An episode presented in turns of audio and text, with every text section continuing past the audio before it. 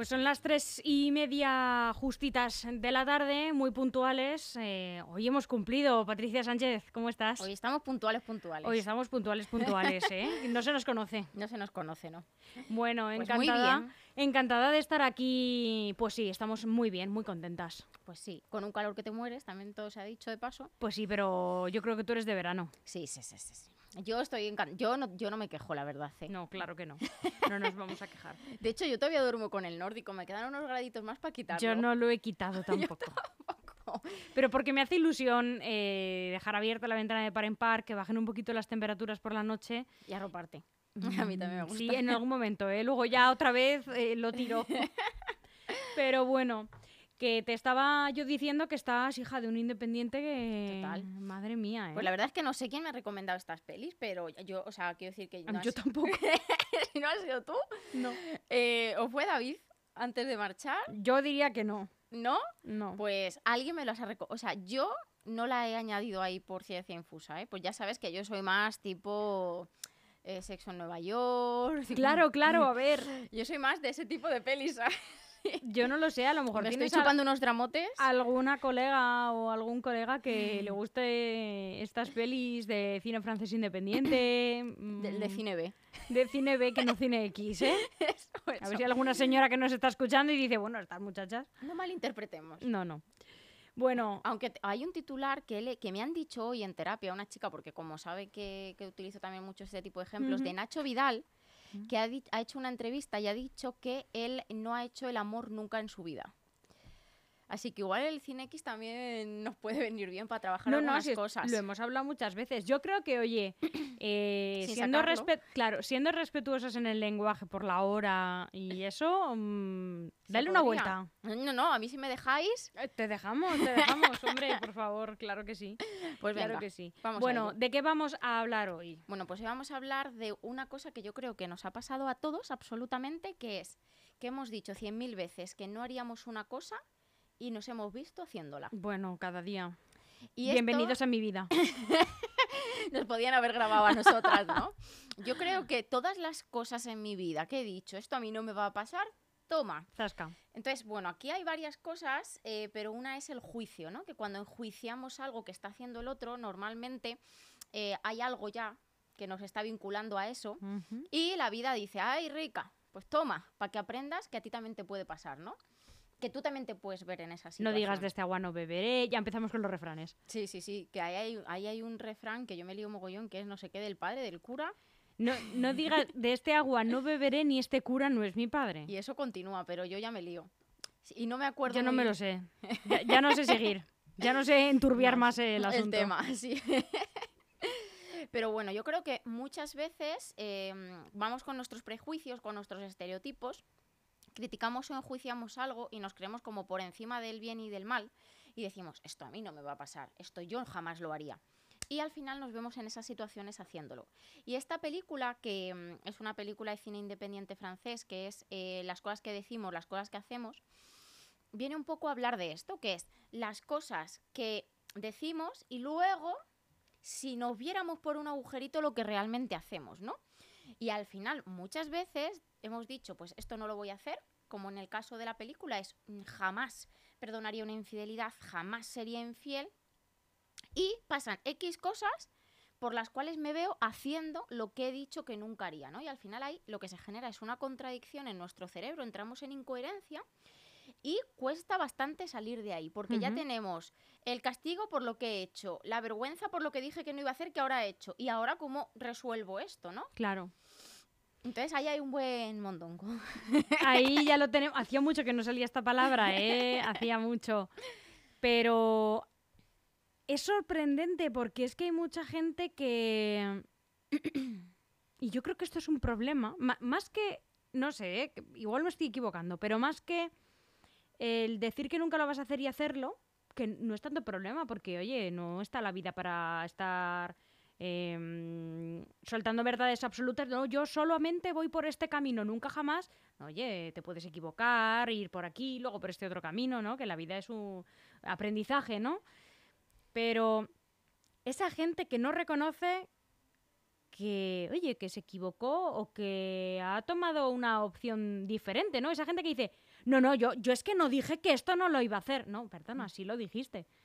Puedes reconocer, no, es verdad. La verdad es que sí que dije que, que esto no lo iba a hacer y, oye, al final lo he acabado haciendo. No, oye, mm. reconocimiento. Ese es un problema que creo que tiene la gente. Reconócelo. Ese es el problema, que no lo reconoces, no que lo hayas hecho. El problema es el orgullo, ¿no? Que tenemos mucho orgullo del malo, porque hay un orgullo que es el bueno, que es el que me ayuda a admirarme, a tener una buena autoestima, pero el, orgullo del malo es aquel en el que, el que a mí me impide reconocer mis errores. Y yo siempre digo que si no reconoces tus errores, nunca vas a poder aprender y mejorar, y que no hay ningún genio sin el culo colorado, que esto me lo he inventado yo, que es como si no te caes, nunca puedes eh, superar ciertas cosas.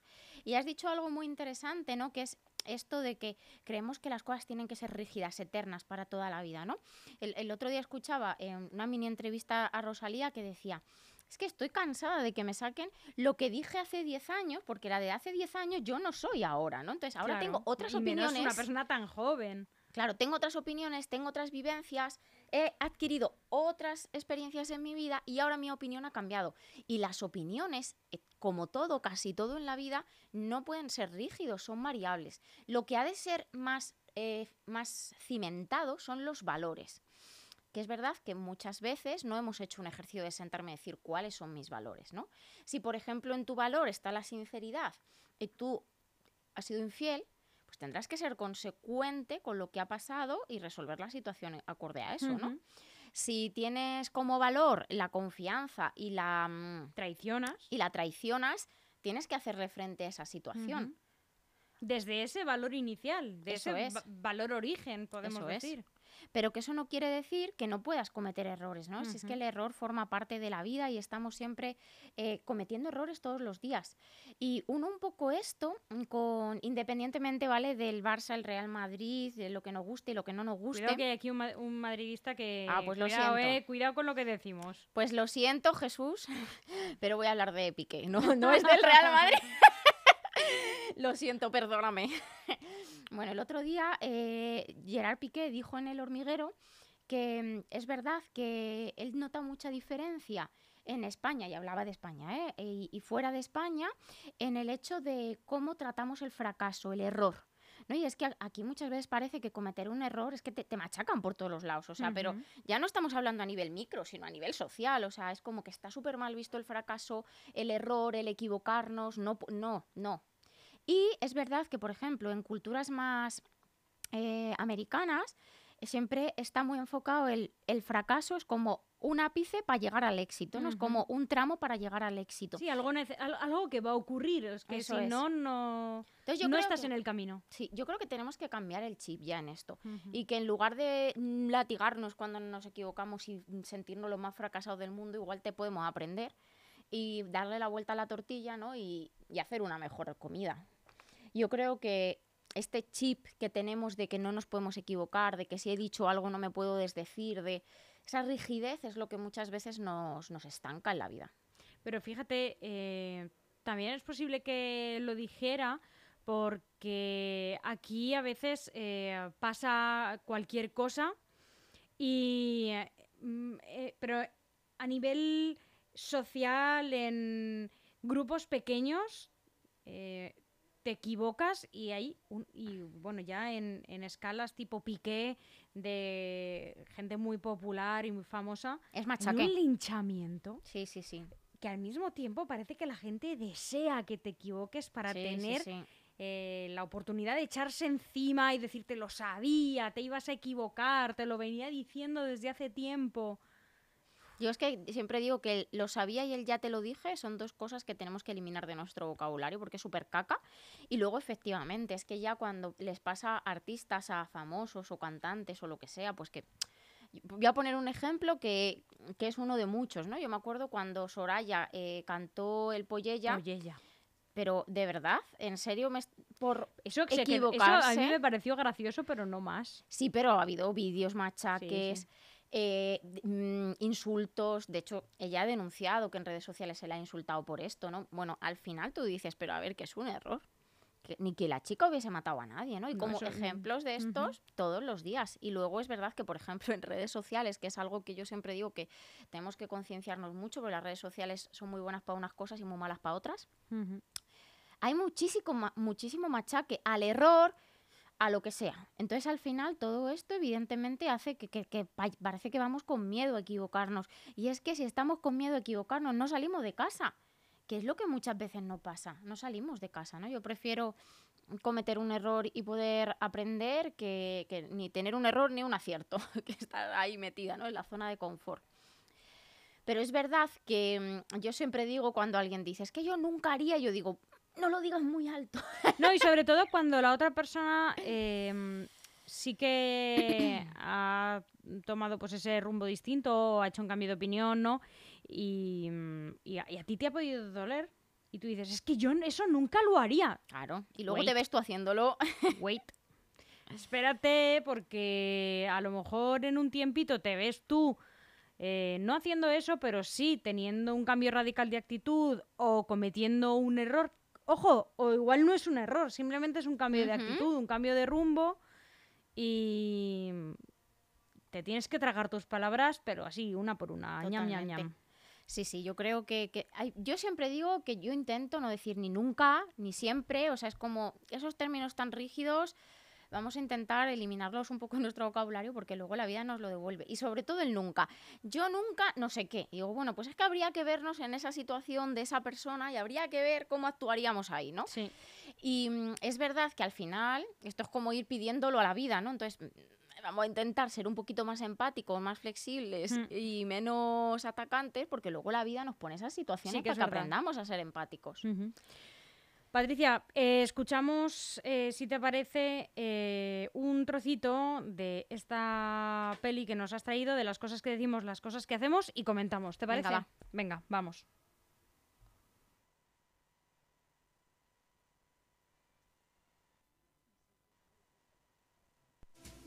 pero no sentía ninguna atracción. Era incapaz de imaginarme teniendo una relación contigo, ¿Por qué eras incapaz? porque todo el mundo creía que íbamos a acabar juntos.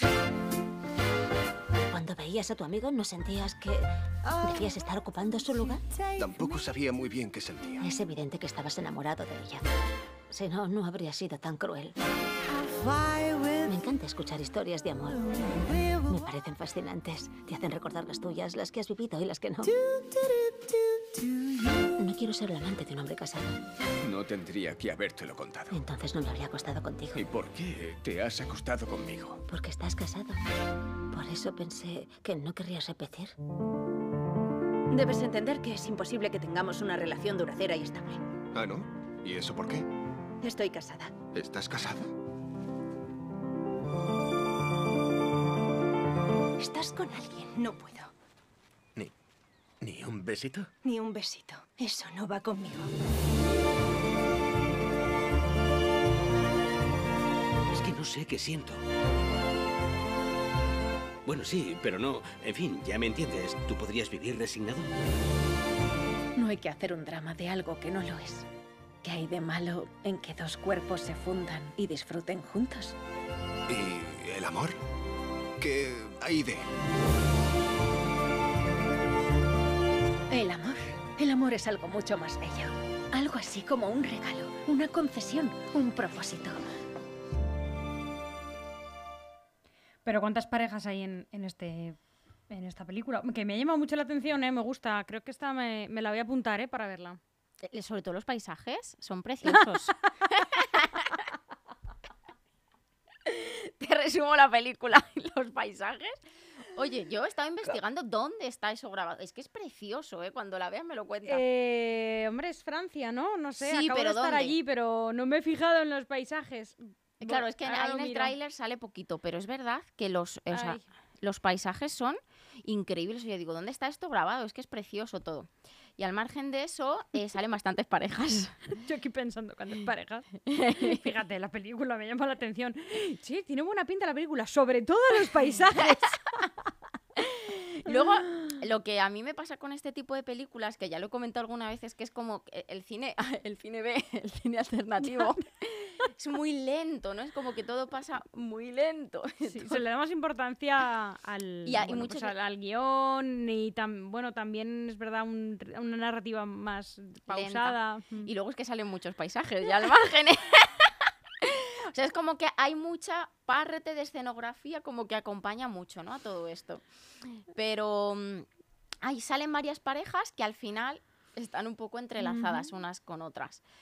Y para mí la conclusión es que lo han resumido muy bien en el, en el título, ¿no? Que es que yo cuando vi el título dije, esto es interesante, ¿no? Que es lo que dices, lo que haces. Muchas veces hay una incoherencia total, y si ya añadimos lo que sientes, ya podemos fliparlo. O sea, es decir, somos la pregunta sería, ¿somos coherentes entre lo que sentimos, pensamos y hacemos? Y decimos que ahí nos no lo has metido. Y decimos No, para nada. casi nunca. También es verdad Es un que trabajo no importante, está ¿eh? socialmente aceptado No. decir lo que piensas. Ser auténtico yo- está mal visto. Yo eh, sería mm, eh, bastante partidaria, pero... Y esto es un debate que tengo yo mucho en mi casa. Y me dicen que no puedes decir lo que piensas todo el tiempo. Pero no, no está socialmente aceptado. Bueno, está más aceptado decir lo que sientes que decir lo que piensas. Claro, pero porque nos lo tomamos como un ataque, ¿no? Al final es como que constantemente entramos ahí. A ver, siempre que tú digas lo que piensas, evidentemente, sin eh, criticar o atacar al otro. Pero porque a veces lo, o sea, lo que sientas y lo, lo que sientes y lo que piensas son cosas distintas. Puede ser. Porque sí. ahí entras ya en el debate de lo racional y lo irracional. Hmm. Pero bueno, yo esto siempre, mira, yo tengo un biombo en consulta. Entonces, en las primeras sesiones de pareja, yo les digo, Pepito, ¿de qué color ves el biombo? Naranja.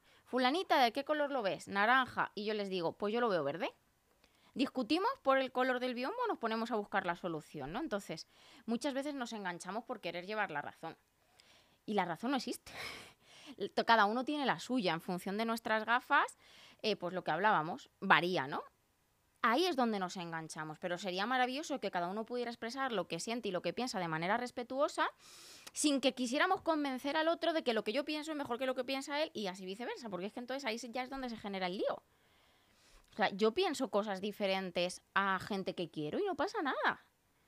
Pues ya está, tú piensas una cosa, yo pienso otra, venga, pues seguimos. O sea, no hay problema, ¿no? Siempre y cuando no sea en esa parte de valores y a lo mejor sea con tu pareja, por ejemplo. Pero es verdad que la autenticidad, yo siempre digo que la autenticidad está mal vista, genera envidia y la critica a la gente.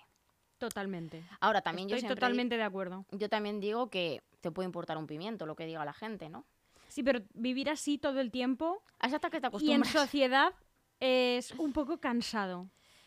Es, can- es- genera cansancio y sobre todo lo que genera es una sensación de injusticia constante. Esto les pasa mucho a las influencers o a las instagramers que las insultan, las llaman de todo.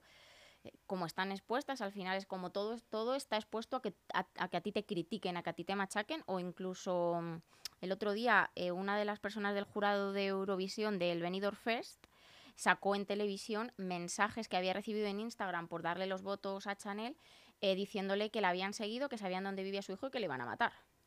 O sea, hasta ese nivel, ¿no? Madre mía, pero es que la gente está enferma, a ver. Eso es, es que todo eso es envidia, es caca, ¿no? Es rencor, son cosas que son súper caca. Pero efectivamente, al final, cuando somos auténticos eh, o cuando decimos lo que pensamos, que esto le pasa a mucha gente, o sea, le ha pasado a esta chica, pero que le pasa a mucha gente, pues eh, recibimos. También tú puedes protegerte de esas críticas. A ver, yo siempre digo que esto es una decisión, ¿no? El, el quedarte un poco ahí en lo que socialmente está bien visto o el arriesgarte a ser auténtico. Y luego, siempre entre el blanco y el negro hay grises de exposición y de colocarte en un sitio o en otro y de exponer qué es qué cosas, ¿no? Claro. Hay ciertas cosas que no tienes que exponer y hay otras que sí. Pero que al final, aunque intentes no exponerte, puedes recibir críticas. Estoy muy de acuerdo y la gente que tampoco, o a mi parecer por lo menos, o a mí al menos no me interesa, es la gente que todo el tiempo busca encajar. Pues que, Que es la horrible. gente que eh, esconde todo el tiempo aquello que piensa, ni, ni la gente que... Entiendo esto que te digo que me dicen en casa, oye, que no puedes decir todo el tiempo, Sí, no ya. puedes querer to- decir todo el rato lo que piensas porque eh, no, no se puede. Pues que es tu profesión, todo- Almudena. No, pero sobre todo también porque tú tienes que tener una realidad presente que es que a la gente no le tiene que interesar todo el rato tu pensamiento. Igual que a ti no te interesa que la gente te esté diciendo todo el rato lo que piensa. Esa No. es la, la realidad. Pero tampoco eh, que las personas escondan todo el tiempo su verdadera, eh, su verdadera forma de pensar para encajar, ¿no? Y digan lo que tú quieres oír, porque al final esa gente se revela como gente poco verdadera y poco falsa. Y un Muy- poco... muy falsa. Sí, sí, sí, te he entendido. Eh, al final esto nos sucede por miedo al rechazo. El rechazo es una de las heridas de infancia, que de hecho esta semana estoy trabajando en redes sociales heridas de infancia y una de las que estamos trabajando es la herida de rechazo, que nos lleva a dos cosas, a escondernos por miedo a que los demás nos rechacen, por nuestras opiniones o incluso por nuestra manera de vestir o por nuestra manera de pensar, o nos lleva a justo lo contrario, que es rechazar a los demás porque sean auténticos y esto pasa mucho, ¿no? Que es eh, como a mí me duele el rechazo, pues te rechazo yo antes a ti. Esto pasa mucho y es, es una manera de atraer justo lo que más nos duele muy común. Pero es verdad que eh, todavía de todas maneras yo lo que siempre digo, ¿no? Es como que en, la- en nuestra sociedad y en general a nivel evolutivo siempre vamos del todo al nada, ¿no?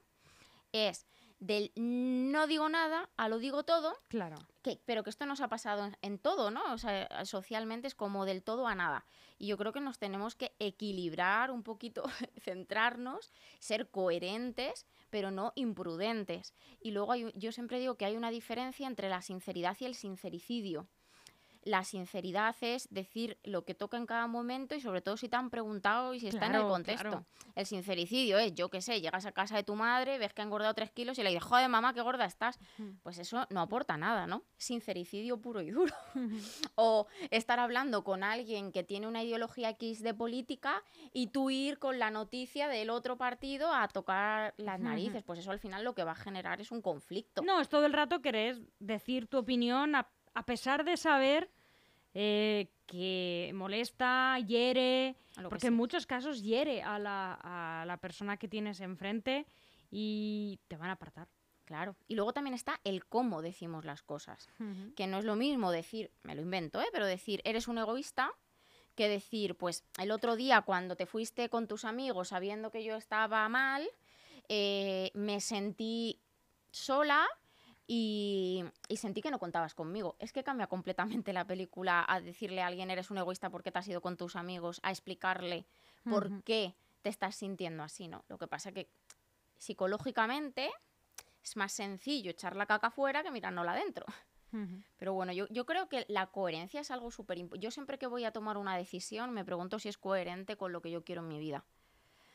Y hay cosas que rechazo a pesar de poder ser muy buenas porque siento que no son coherentes. Pero también es verdad que a veces tomas decisiones en tu vida que no son coherentes con lo que has eh, traído, antes, sí. pero eh, no, no, no estoy buscando en nada en, en mi vida porque la verdad que no, no lo encuentro. Pero eh, quiero pensar en, en gente que he tenido alrededor y creo que hay personas que han tomado decisiones que a, mi juicio, incluso el suyo, puede que no han resultado coherentes con, el, con su vida de atrás, podemos decir, pero mm, eran necesarias para ellos. Claro, pero entonces probablemente sí que fuesen coherentes en este momento presente. Ah, puede ser, claro. Claro, o sea, al final es lo que hablábamos, nosotros vamos evolucionando. Yo, eh, cosas que decido ahora, probablemente hace 10 años no las hubiese hecho igual, porque en ese momento seguramente que era incoherente y además eh, seguramente que tampoco entendía bien lo que era la coherencia conmigo misma, ¿no? Pero la cosa es que tú en este momento presente, cuando vayas a tomar una decisión, esté conectado y luego que siempre baremes, porque hay decisiones que efectivamente son necesarias, aunque no sea el 100% de mi coherencia. Claro. Por ejemplo, hablo de decisiones en pareja, pues hay veces que hay que ceder por el bienestar de la pareja o de la familia. Ahora cuidado con ceder lo incedible porque ahí entro en incoherencia, empiezan a cambiar mis sentimientos y la liamos parda. Entonces, yo creo que la coherencia es algo que nos deberíamos de trabajar bastante y yo, yo detecto que hay una gran falta de coherencia en general. Esos bandazos que a veces toma la gente. Y Dices que necesito todo- un cambio. Bueno, a ver, piensa en el Mm. cambio antes de darlo, porque luego lo das y ya no, es tan guay. puedes rebobinar, Claro. ¿sabes? Como si fuera una cinta de caseta antigua. Claro, y sobre todo que hacemos muchas cosas que no queremos hacer. Y ahí ya empezamos a sentirnos mal y ahí ya entramos en bucle, ¿no? Por aprobación o por lo que sea. Y, y esto es bastante caca. El- sobre todo el, todas las cosas que hacemos que realmente no queremos hacer, no queremos hacer. Que hablo de cosas tan duras como mantener sexo sin quererlo, por ejemplo. Que esto existe en nuestra sociedad. Entonces, esto nos genera mucha incoherencia. Yo tenía un jefe hace mucho tiempo que decía que el sentido común es el menor común de los sentidos. Pues yo digo un poco lo mismo con la coherencia, ¿no? Que es que la coherencia se nos ha olvidado. O sea, al final es como vamos andando como burros para adelante y no nos paramos nunca a pensar si realmente estoy viviendo eh, coherentemente a lo que quiero, a lo que siento, a lo que pienso, si las cosas que hago tienen que ver con lo que yo quiero y lo que siento o no. Claro. Entonces, bueno, yo creo que ahí tenemos un trabajito. Y, por supuesto, intentar decir lo menos posible, nunca haré no sé qué. Pensar bien en las cosas que decimos y las cosas que después hacemos. Eso es. Y pararnos un poquito, ¿no? A, pe- a pensar eso, lo que hacemos, que no, no nos paramos, vamos como ahí, ¡pum!, en automático. Pues eh, trataremos de seguir todos estos consejos, Patricia. Sí, me paso un poco a las otras pelis también ya, porque ya es un poco intenso esto. Vamos con Sarah Jessica Parker. Un abrazo fuerte, Patricia. Mil gracias. Igualmente. Adiós. ¿Quieres aprender a gestionar tus crisis de pareja? ¿Quieres tener herramientas para tener una comunicación efectiva en tu relación?